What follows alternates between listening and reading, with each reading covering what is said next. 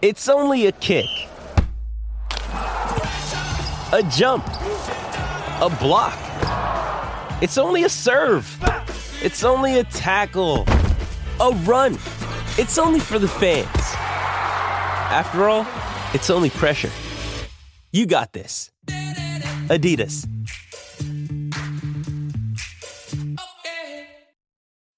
When you need mealtime inspiration, it's worth shopping Kroger, where you'll find over 30,000 mouthwatering choices that excite your inner foodie. And no matter what tasty choice you make, you'll enjoy our everyday low prices, plus extra ways to save, like digital coupons worth over $600 each week. You can also save up to $1 off per gallon at the pump with fuel points. More savings and more inspiring flavors make shopping Kroger worth it every time. Kroger, fresh for everyone. Fuel restrictions apply.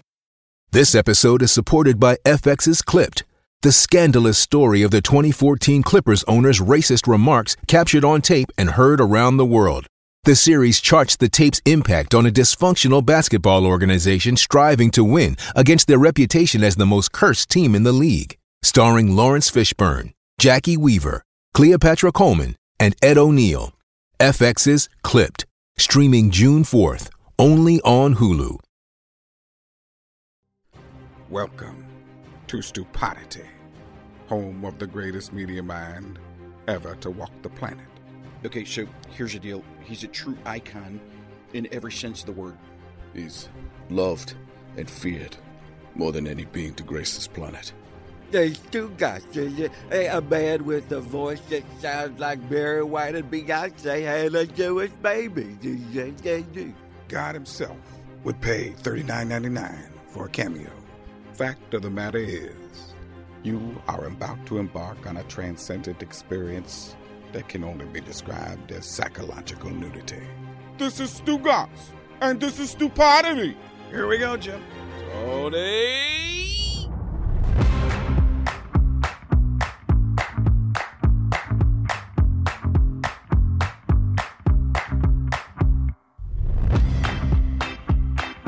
Billy, how you feeling after the uh, the Marlins lost last night? You know, it could have been worse. How?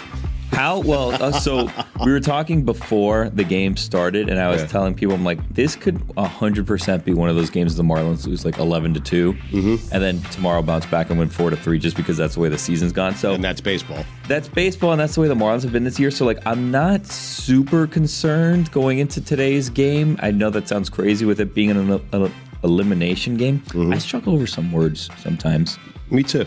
Elimination is sometimes one of those words. Elimination, not one I struggle with. Interesting. Sometimes it also depends on what the word is before the word that I struggle with. Right. Like if the words are too similar, then I don't know, something goes wrong in my head. Some start- words leading into certain words don't work. Yeah. For me as well. Yeah. It's very it's a tricky combination of words. I'm trying to think of some off the top of my head right now. But I- that's one for you, clearly. I uh, Elimination. I, think restrictions. Is it restrictions apply? I'm trying to think. There's Restrictions apply. there's uh, you got to stop with the S. It's a running S. You just keep going, and then restrictions turns into apply, and then there's some some words and like some combinations of words and verbiage, if you will, like in the ad reads that we have to do. Uh. That when it's coming up, I know I'm going to struggle over that. Right. And then, sure enough, I always get tongue twisted on those words. I don't know what causes it. I don't know what the deal is, but Uh-huh. yeah. Anyway, you nervous about tonight, or you have a big watch party tonight? uh, well, it's not a bit. You keep telling Uh. everyone I'm having a big watch party, and everyone's like confused as to what that means. Like you've told every guest that we. I think you told Austin Ekeler that we have a big watch party, which is weird because Austin Ekeler is going to air on Friday, and you're telling him that when we recorded with him on Tuesday, you have a big watch party tonight. So I like, was only telling Austin in the event he wanted to stop by your watch party and help you out. I realized what I was doing. Yeah. I do. He well, I doesn't. didn't. I got to be honest. I didn't at the time. I mean, Austin Ekeler's not actually our friend. I like to think he is. I uh, beg to differ. I do too. I was actually thinking on the way in today. Yeah. I know I said that, but I didn't mean that. I was actually thinking on the way in today. The idea that he said that he was willing to do a watch party with us for the Super Bowl, even though he's probably just being polite, is kind of crazy, but also maybe not something we should just let go. I'm not letting it go. Right. So I was actually thinking the Super Bowl is probably not the game we want to do that in, right? Because the Super Bowl, everyone's going to be watching the Super Bowl. But if we could do like the AFC or NFC championship game with him, Yeah. I think that might be the play. I think he's hoping he's playing in the AFC Championship game. I know he's hoping that. and like, this is also what I'm thinking. And I don't know how to go about this the most non offensive way possible is this is going to take planning if we want to do this because presumably this will be expensive in some sense. We'll have to set up cameras and stuff somewhere. We're going to have to go to him. He's not going to fly to us, right?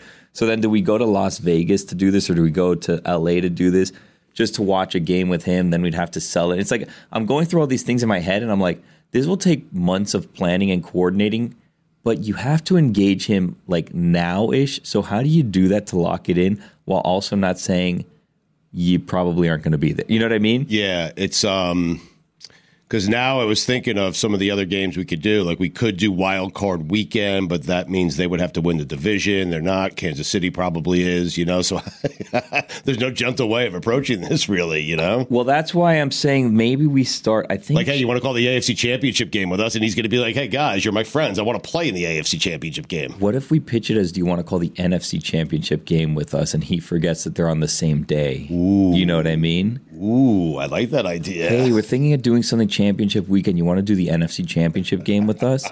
And then he could say yes or no, and then he'll at some point think, like, wait a minute, those games are on the same day. I but he's locked into us already. Yeah, or- he or can't, we- play, he can't or- play in the AFC Championship game. Or we just yeah, that's how that works. He's he locked in. He committed. I mean, that's it's how- binding. Yeah. Yeah. that's exactly how that works. I think our spin could actually be like, yeah, you know, like they're not on at the same time. You know, like you could theoretically play in the AFC Championship game and then like we'll just do it from your locker room or whatever. We'll Right. do the NFC Championship game with you in your locker room. if they get the early game. Yeah, or you just watch it with us leading up to the game. And if you have to leave like five minutes early into the fourth quarter, or whatever, like feel free to go, you know, stretch or whatever it is you have to do. Ooh, live from the cold tub. I couldn't hear tub. Mike Fuentes. Said live from the cold tub. Oh, wow. That's a good idea. Yeah. Now, I think divisional weekend is actually the best idea. I'll tell you what. There's two games Saturday, two games Sunday. We're guaranteed, like, he's got to play on one of those two days if he's in it. He might not be. So he plays Saturday, we do a game on Sunday. I feel like But if he loses, I mean, this is going to take a lot of coordinating. Is the thing that I'm thinking about, and I feel like Super Bowl. You agree? Super Bowl is not the play because no one's going to watch a watch along with us during the Super Bowl. Um, You watch it at party I would tend to agree with you, You go to party. Like Yes, I, I'm going to be honest with you. I wouldn't watch a watch along of ours during. I don't think I want to do it on Super Bowl Sunday. Exactly right. Plus, yes. I was thinking, and this is another you know organiz- organization that has to go on is, do we stay through to the Super Bowl this year? Like, especially depending on who's playing. Like, do you? I was thinking because we have the Monday show. Like, what if we do? And this has nothing to do with what we're going to talk about on Stupidity. We're just talking it out right now. A new Yeah, segment I like to call "Talking, It Out." talking it out. That's yeah. all it is. Yep. So we tried that once. do we stay on do we stay in Las Vegas and go to the game and then do the Monday show like Monday morning reporting back because I was thinking we can do back what I did when I covered the Super Bowl at ESPN is like be on the field after the game getting clips and interviews with people and use that for a Monday hangover. Um, uh, What I'm do you think about that? I'm down with staying through the Super Bowl. Are we going to the Super Bowl? Are we actually going to the game with That's Gordie Gronkowski? That's what I'm. Well, so that's what I, that's that's what I'm thinking. Right. Is I think that we go to the game. Yep. After the game, we're on the field with Mike getting clips and audio, whatever. Mm-hmm. And then Monday on the Monday Hangover, we're recapping the game. Love it. And we can use some of those clips. But I don't know who I talked to because I. I while this sounds like a great idea, I think that this is also going to be very expensive. These new added things that I'm adding on. You know what I mean? yes. Plus, added on to that is Austin Ekeler maybe the week before doing things like big plans. The talent fee for Austin will be will be the largest amount. you Well, know? I don't. That's yeah, that's for someone else to decide, and you sell or whatever. You know what I mean? Like, and we'll go to him. We'll just set up, which is also weird. It's like, yeah, we're gonna watch with you, but also we're gonna have to take over your house for the day, and probably the day before for testing. So, you cool with that? Just I'm, I'm good with it. pretend you don't see the lights and all the cameras and all that stuff in your living room while you're, you know, eating dinner the day before, and you know Thomas is there setting things up. He has his own stuff. He has his own stuff. yeah, he, why That's- doesn't he us? He does have his own stuff, but I don't think it's necessarily the stuff that we like. He's not going to fit us all into that room that he does the interviews with us on. You know what I mean? And that's in his that's in his L.A. place, presumably. Yeah, Yeah, where- not his Vegas place. yeah. I wonder what his Vegas place. Again, just to uh, remind you, we're uh, we're talking things out. We're just talking things out. We're just talking things out, planning the Super Bowl in the middle of the MLB playoffs because this is when you need to start the planning. We're just talking things out, Yeah. trying to figure things out. What are we going to do with the Super Bowl? How do we not let this Austin Ekeler thing go, even though he was probably just being polite to us? Mm-hmm. And how do we capitalize on this? And also, how do we stay through? In because part of part of the thing with if we stay through the Super Bowl, You got to whisper this part. stay through the Super Bowl and we do the Monday show from Las Vegas, from our hotel room, whatever, or even Super Bowl night. We could do it right after the Super not? Bowl, just air it. up, yeah. Exactly right. We'll just you know we'll go through with the adrenaline, whatever, and then we can leave on Monday morning, whatever, Mm-hmm. right? So we do the Monday Hangover show from maybe we can do it from the field Ooh, after the game. I like that. So we can do the Monday hangover after right after the Super Bowl on the field, tape it there, send it back. DraftKings would love that. That I think we could get sold, right? So we do that. But in between Friday, Radio Row and content, and Sunday, when we do the Super Bowl, is Saturday, which presumably is when Gronk Beach will be. And I feel like this is the year we do that. This is the year we go to Gronk Beach. Chris isn't on the show anymore, but we have Gord in there now. K Funk is still kind of playing quarterback, Share getting everybody Bear. together. Share Bear seems to be the guy that actually makes things everyone. happen. Yeah. Share Bear makes things happen. And last week we had their friend, uh, I don't remember his name, but he's the guy that brought Brandon out Seiler. no, not Brandon Silent. We have the guy that Carl bought Douglas? No, the guy that bought out the whole stage. Oh yeah, at the Gronk Beach party. Yeah, so it seems like three hundred thousand dollars. that's the guy. We just talked to him a couple more times. Yeah, and he comes, and then we he invites us to the VIP situation. I was already telling my wife, I was like, you know, maybe we can have an extended. She's never been to Las Vegas. I've never been to Las Vegas. I was like, maybe you know, talk to maybe I talk to Kristen and say, hey, you know what? Maybe maybe hook up Billy with a little bit of a bigger room, and then you can come. She has family there. The kids can come, and then when we go to those things, the family can your watch. kids to the f- Vegas? No, but she has family there, so the family can watch. The family can watch. Bringing your family to Vegas. Listen to me, guys. We're just talking it out, okay? We're just talking it out right Again, now. Okay, reminder, talking it out. we're just talking it out. My wife's not going to go and leave the kids behind. Right. But she has family there, so she can come and they can watch the kids, and then we oh. can go to Gronk Beach. you know what I mean? But you're still bringing your wife to Vegas. yeah, but what, I'm, I'm a bore. I'm not going to do anything fun anyways. Like, what am I going to do? You're right. You're right. What are we doing? right. What?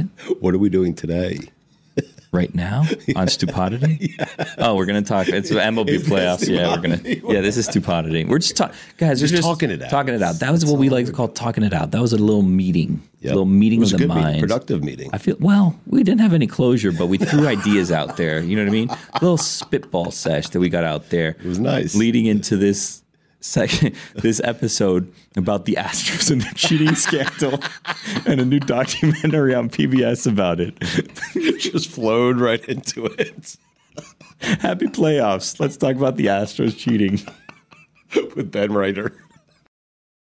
Stugotz here from my friends over at Miller Lite. A lot's changed over the years. One thing that hasn't, the great taste of Miller Lite. Another thing that hasn't changed is that it's less filling. So, what is the best thing about the original light beer? Miller Lite sparked this debate in 1975, and we still haven't settled it. Listen, for me, it's simple. When I'm sitting around with friends, with family, we're at concerts, we're watching the Knicks finally win for the first time in 30 years, we're laughing, we're having a great time, we do it with ice cold. Miller Lites. Always have, always will. Miller Lite keeps it simple, undebatable quality, great taste, only 96 calories. It's the beer that strips away everything you don't need and holds on to what matters most. You don't have to choose what's best. Miller Lite has great taste and is less filling. Tastes like Miller time. To get Miller Lite delivered right to your door, visit MillerLite.com slash stew, or you can find it pretty much anywhere that sells beer. Celebrate responsibly. Miller Brewing Company, Milwaukee, Wisconsin. 96 calories per 12 ounces. Fewer calories and carbs than premium regular beer.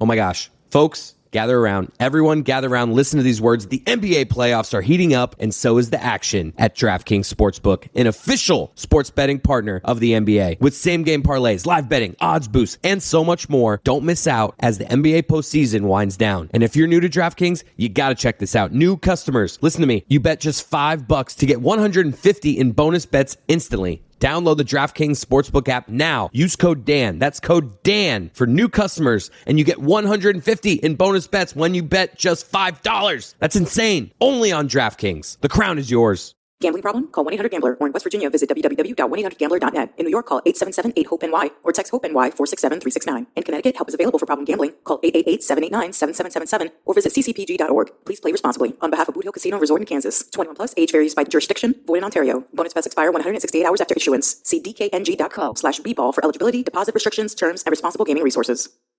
Jewelry isn't a gift you give just once. It's a way to remind your loved one of a beautiful moment every time they see it. Blue Nile can help you find the gift that says how you feel and says it beautifully with expert guidance and a wide assortment of jewelry of the highest quality at the best price. Go to BlueNile.com and experience the convenience of shopping Blue Nile, the original online jeweler since 1999. That's BlueNile.com to find the perfect jewelry gift for any occasion. BlueNile.com. Ben Reiter is with us. He's got a new documentary out uh, about the Houston Astros and their scandal. It's streaming now on PBS. Uh, ben, why'd you why'd you want this story to be told? Why were you so involved? You've been involved in this story for a couple of years now, and the story still has interest to so many people. And the baseball playoffs get underway today, so this is actually a great time, perfect time for you to be releasing this movie. Uh, why'd you want to tell this story?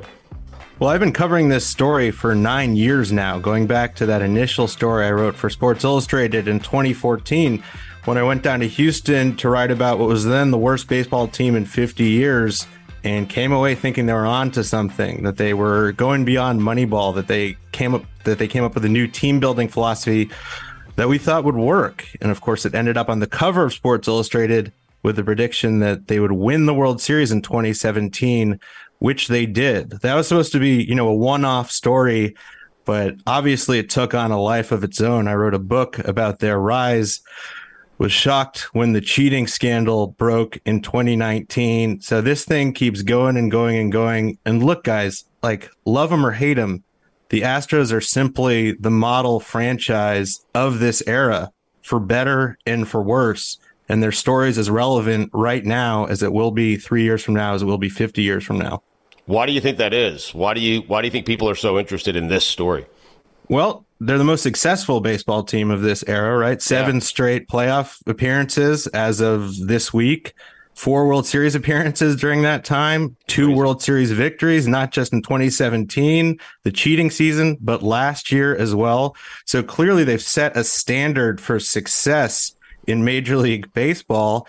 And one that is spread throughout the league. Look at the Baltimore Orioles. Their leaders came from the Astros front office. These guys are the best team in the American League this year, having followed a similar path from, you know, the basement to the to the to champions of of their division anyway, as the Astros did. Uh, the most influential franchise in the league, who also happened to be at the center of the biggest scandal of the era. So it's really continues to be worth unpacking both the triumphs and the failure of this operation. Um, really, you can't tell the story of baseball right now without telling the story of the Astros. What was the triumph? The triumph is their success. I right. mean, look, people are. But it outraged. came at a great expense, Ben. Like you it, know. Yes, it did come at a great expense, and we're talking about that too. But we're also looking at this new way of building a team that the Astros essentially invented harnessing technologies, being the first adopters of so many technologies that are now spread throughout the game, whether it's high speed video, uh, whether it's using TrackMan, you know, radar technologies in novel ways, player development, player acquisition. Uh, the Astros were, you know, run by essentially baseball outsiders like Jeff Luhnow and a lot of the guys he brought in there, and they turned the game upside down. Yeah. Uh, and you know, the fact that the team went too far in their in the new ways in which they were doing things is also part of the story. Can you take us back to like the who, what, when, where, how, why? How did this scandal start? well, uh, the film dives into this in in some depth. Obviously, I think what you got to know is that between 2015 and 2018, sign stealing was a huge under the radar problem in the league, and the league, in a lot of ways, brought it upon itself. Right by introducing all these new video resources into clubhouses, you know, the replay system, and then lightly regulating them really. Like it's kind of open Pandora's box uh, in this way. Sign stealing baseball is not new, as we know. It's gone back over a century. You know, the shot heard round the world five decades later was revealed to have very likely been the result of illegal sign stealing. So it was not just the Astros who were using these technologies to cross the line, really, as far as stealing signs. We know the Yankees did it to some extent. We know the Red Sox did it to some extent. It is safe to assume that there are many other teams out there who are doing this that we just don't know about. This is the context in which what the Astros did happened. Now, is it probable to certain that the Astros took this farther than other teams as far as the trash can banging scheme, as far as the extent and the frequency to which they did it? Yes, I would say it is. I think Astros would admit that, at least many of them, maybe even Astros fans would. Um, you know, I know Astros fans say, what's the difference? You know, everybody was doing this. We're just being scapegoated. I see that side of things too. But the Astros were extreme in every single thing that they did. And that did lead to great on the field success. And it also led to other things as well. Do you think they'd do it again? Because it's it was worth it, right, for them? Totally. Yes. Uh, because the no, like the play, I, I, don't the think play, they would. I don't well, think New's out of a job, Billy. That's the and AJ Hinch. That's the only. Yeah, well, but AJ's like not. the the players largely got away with it. Like they have, I guess, kind of that scar, that scarlet letter on them, right? Going throughout the rest of their career as the ones that cheated. But like for the most part, you stick it to the Astros, right? Like as the players move from team to team, you don't necessarily think, oh, this guy's a cheater, Carlos Correa is a cheater, whatever, right? Like there's a little bit of that, but it feels like it sticks more to the team than to the individual players involved. I think it's both, Billy. I really do. Like Correa with the Twins when he steps up to the plate, we showed in the doc. Like stadiums are cheating, cheater, cheater, cheater at him. It's to follow these players forever. Someone in the doc says, you know, when we talk about the Astros of this era, the first thing you're going to talk about is the cheating scandal. The second thing is going to be the World Series successes and all of this. Like this is part of their legacy. Would they have done it again knowing what happened now? I really don't think so, especially given the fact that this team was built to win in 2017 and very well was it certainly was talented enough to win the World Series without having done this at all. A lot of studies that statisticians have done suggest that it doesn't even seem like it really helped them that much offensively when they were doing it versus when they were not doing it. By a lot of metrics, they hit better on the road than they did at home that season. How do you explain that? Uh, I think no, I don't think that they would have done this again, knowing it would be exposed like this, knowing they'd have been villainized like this, knowing their reputations would have carried this for not just the rest of their career, but the rest of their lives.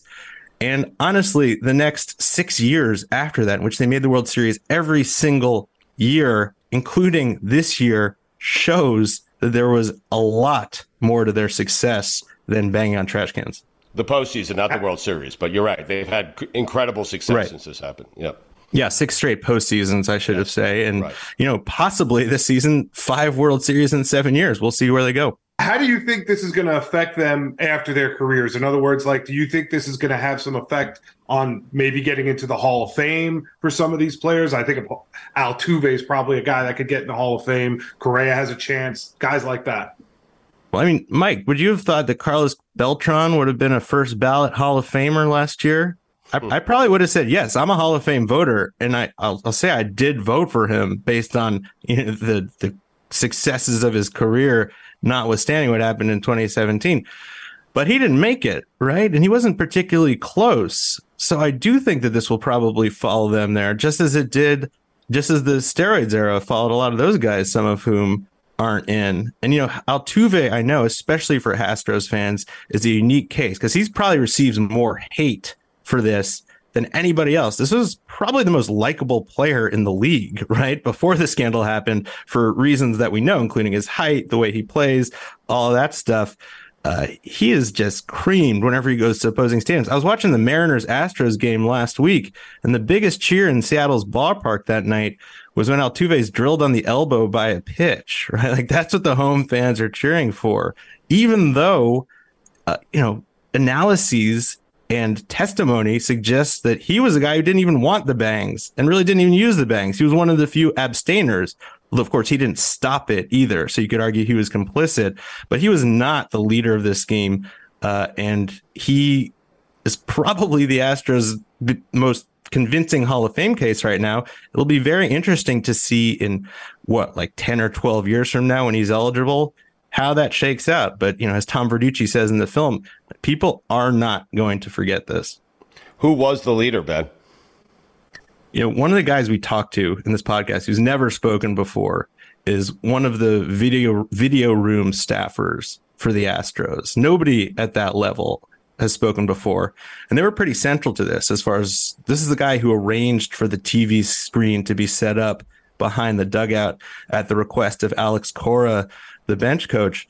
Uh, and he says that it seemed to him like it was Carlos Beltran's idea that, you know, that Beltran was a leader of that team. He was very influential in most ways in very good ways, right? Like helping guys figure out how to prepare, helping them with off the field life. He had a lot of power in that clubhouse.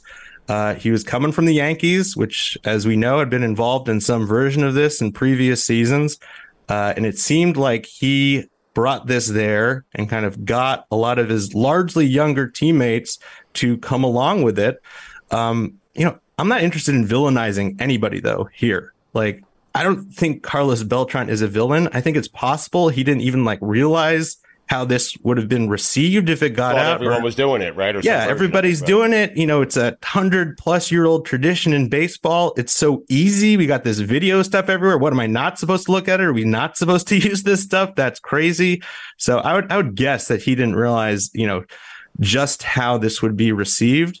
Although, of course, you know they weren't doing it in in the open. Like they were taking af- active measures to try to hide this from everybody, posing pitchers, umpires, even you know people in their own front office. So they clearly know it wasn't right what they were doing. The Astros Edge Triumph and Scandal, excuse me, in Major League Baseball premieres tonight. Uh, PBS, YouTube. Uh, so check it out. It's actually a really fascinating story. Uh, did AJ Hinch? Did he know? Did did AJ Hinch? He had to know, right? he absolutely knew. And in fact, you know, he tried to stop it in kind of weak way. It says this in the commissioner's report that report that he broke a cup twice. He broke the monitor they were using to steal signs with a bat as this kind of, you know, half-hearted way of stopping it. And you know, Antonio Padilla, the video manager we interview in the film, says that you know he thinks he did that because Hinch actually thought it was hurting the team, but it is kind of an interesting power dynamic in which the manager of the team isn't really happy about this, but doesn't have enough clout in there to stop it. Right. That tells you a lot about how things worked in that clubhouse. sometimes these conspiracies we get more conspiracies i know there was uh, I, I I can remember the one where Altuve was covering his shirt. Was there anything to any of these other ones that you found? Not that I have found, you know, I make it made it a point to ask somebody who would know Antonio Padilla, who I mentioned before, was Altuve wearing a jersey, wearing a buzzer when he didn't want his jersey ripped off after he hit that bomb off Aroldis Chapman in the 2019 ALCS. And he was unequivocal that no, absolutely not. That was never discussed. That did not happen. Uh, Padilla feels it's, you know, a shame that an otherwise or certainly a good person like Jose Altuve continues to be dragged through the mud uh, based on conspiracy theories like that. So, you know, I think that's something that we can put to bed, put to rest at this point. But, you know, I'm sure there's a lot of fans out there who aren't going to let it go. I say that with a Yankee hat on, obviously. I see so that. I'm asking. uh, Jeff Luhnow, did baseball get it right with him? He was the GM of the Astros at the time. He's the one responsible for putting most of this roster together. They've had an incredible run. Uh, did baseball get it right? Good question. And we traveled to Spain to interview Jeff Luhnow for this documentary, where he's now on his new life running a soccer team over there. That, by the way, last I checked, is in first place in the second division in Spain. So he's at it again uh, over there. I mean, the guy went to Penn. I think he graduated from Wharton. He knows what he's doing, you know? Yeah. I mean, no, he, I, I would say it's not a big stretch to say he's the most influential baseball executive of this generation and probably the most successful one, too. And he's excommunicated, he's in exile off in Spain.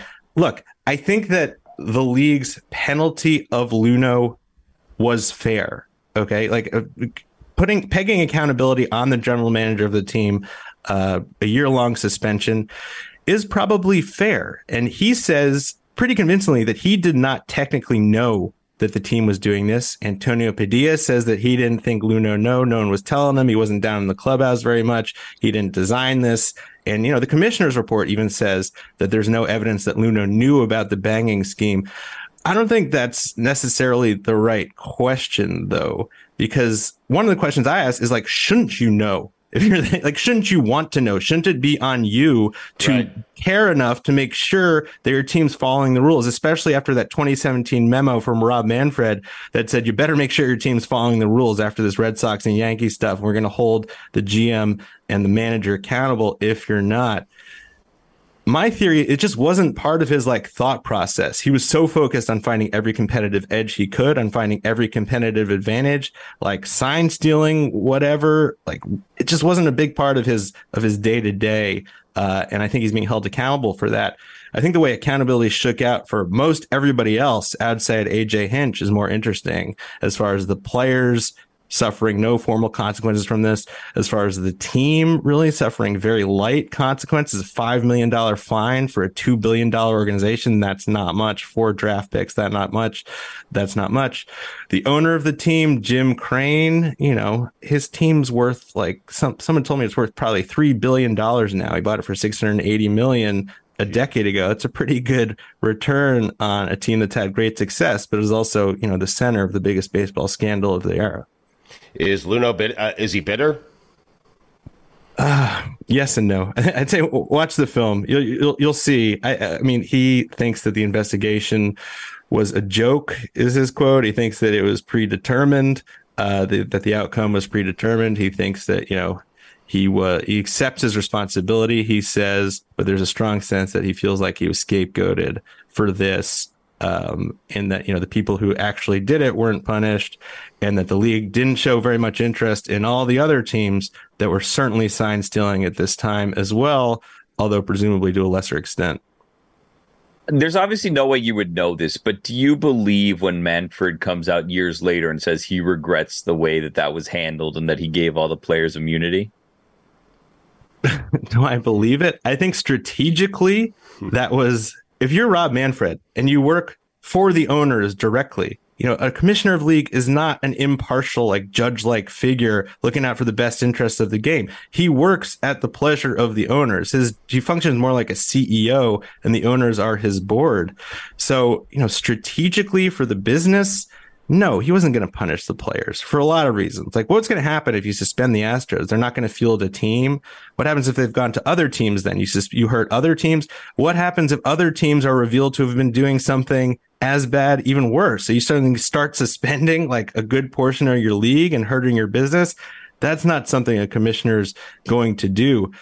Morally, ethically, do I think he regrets it? Yeah, probably. I mean, certainly players who break the rules probably should face punishment. And now he's further empowered to be able to do that if it happens again. But from a business perspective, I don't think he would have done anything different. Did you guys address it all in the documentary Michael Fiers and how he kind of like blew this up seemingly, the interview that he had? And are there bad feelings towards him in there? Yeah, we mentioned him in the documentary. Um, we, we, could not talk to him. Um, I, I, think he hasn't spoken publicly about this really since that initial athletic report in 2019. But it was just extremely unusual and an incredible job of reporting by Ken Rosenthal and Evan Drellich at the Athletic to get him to go on the record. But incredibly unusual for a baseball player to break the code of silence, the omerta, really, in the way that he did. And if he hadn't, I, it seems likely that this scandal would not have blown up nearly the way that it did, and it has for the past four years at this point. It seems like you just want You don't you don't seem to have too much of an issue with this, but it seems like you would prefer if the players would step up and take some sort of accountability for it, right? Yeah, and they have to a certain degree. I mean, Carlos Correa, if you remember in particular, right after the scandal broke, was out there talking about, you know, who did what, who didn't, who, you know, who didn't participate. They have expressed some remorse. Uh, but I, I will say that, you know, none of the 2017 Astros we approached for this film to talk would do it. Right. And the commissioner would not talk to us either. Uh, maybe I was naive, but we probably got more no's than I thought we were going to. I think the general message was, you know, this thing's over. It's dead and buried. Nothing to see here. Uh, it's a pretty interesting reaction that nobody will talk about a story that's supposedly not relevant anymore, right? Like that as it's a journalist. unless you're a Yankee fan like Mike. I mean, right? As a journalist, that kind of like raises your antenna and suggests that hey, this is actually a story that continues to reverberate and deserves a, a fair and down the middle telling. You think there's more left to be uncovered? Like that could be why people aren't getting back to you on stuff. Like, is there is there maybe more there? Yeah, I think that there's more there certainly as far as what other teams were doing right? Like other teams besides the Astros and the Red Sox and the Yankees. You know, there, there's been reporting about what the Dodgers were doing. Certain other teams have been mentioned. There's also I'll be honest, there's a big question and it's very fuzzy about what they were doing in that 2017 postseason. Because we talked to this fan, you know, maybe you heard about this fan, this guy named Tony Adams, who spent like weeks and weeks and weeks painstakingly analyzing every single at bat. The Astros took it home this week at th- that season and documenting who used the bangs on what pitches, you know, who didn't use the bangs. He says he couldn't hear any bangs in the postseason, or actually after like late September, he could not detect any bangs. He's not sure if that's because the audio was too loud or what. He just couldn't find them. But the commissioner's report suggests that they were using this video monitor to continue to steal signs through the end of the postseason. So were they banging or were they using some other method to communicate to to uh, guys at the plate during the World Series, or were they not? We just don't know. Um, and you know, I, that's something I'm still I'd still like to know, to be honest. I should have asked this maybe four or five questions ago as a follow up, Mikey A. My apologies, but you're you're right. Um, Jeff Luhnow's soccer team. Did you notice if they were wearing buzzers or not? Or? I didn't. I didn't see any buzzers, but I, I think they finished. This is not like a, a, a, successful team result. I think I think they they're called Leganes. It's it's in a suburb of Madrid. They finished like 14th last year. And right now they're in first place in La Liga too, which means if they stay that way, and there's a long way to go, they would be promoted to La Liga next year, like with wow. Real Madrid and Barcelona. I mean, that's if that actually happens, that's a huge, huge financial reward. And you know, this is not the only team that he and his investor owns. They own a team in Mexico. They own some teams in Africa. Like they're building this kind of like international consortium of soccer teams using the same principles uh, that turn the Astros into what they are. We'll get you out of here in a minute. Billy's got his Marlins hat on today. Marlins have made the playoffs. We're all mm-hmm. very excited down here in South Florida. Marlins, Phillies, who you got? Mm.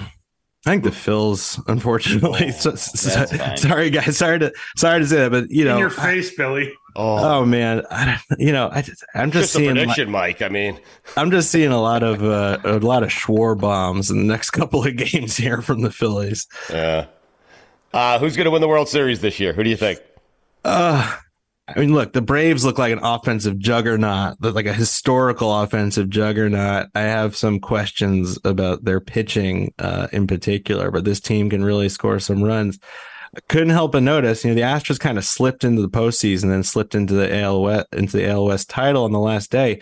But you look at the odds and you look at the probabilities on things like Fangraphs right now. They're the third favorite, right? So this team's run may not be over. And it's worth noting you know, last year's World Series champs, even though Luhnow's been gone for a while, I think 19 members of that roster were people that Luno had brought into the organization, either in the big leagues or the minors. So his fingerprints, even though they've done a lot to try to distance themselves from him and from his tactics, his fingerprints remain all over that organization.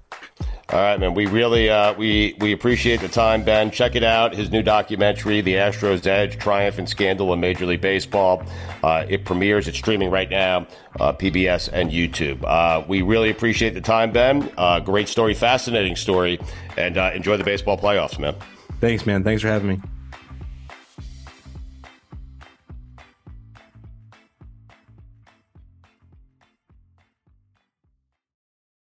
Stugotz here from my friends over at Miller Lite. A lot's changed over the years. One thing that hasn't, the great taste of Miller Lite. Another thing that hasn't changed is that it's less filling. So, what is the best thing about the original light beer? Miller Lite sparked this debate in 1975, and we still haven't settled it. Listen, for me, it's simple. When I'm sitting around with friends, with family, we're at concerts, we're watching the Knicks finally win for the first time in 30 years, we're laughing, we're having a great time, we do it with ice cold. Miller Lites. Always have, always will. Miller Lite keeps it simple, undebatable quality, great taste, only 96 calories. It's the beer that strips away everything you don't need and holds on to what matters most. You don't have to choose what's best. Miller Lite has great taste and is less filling. Tastes like Miller time. To get Miller Lite delivered right to your door, visit MillerLite.com slash stew, or you can find it pretty much anywhere that sells beer. Celebrate responsibly. Miller Brewing Company, Milwaukee, Wisconsin, 96 calories per 12 ounces, fewer calories and carbs than premium regular beer.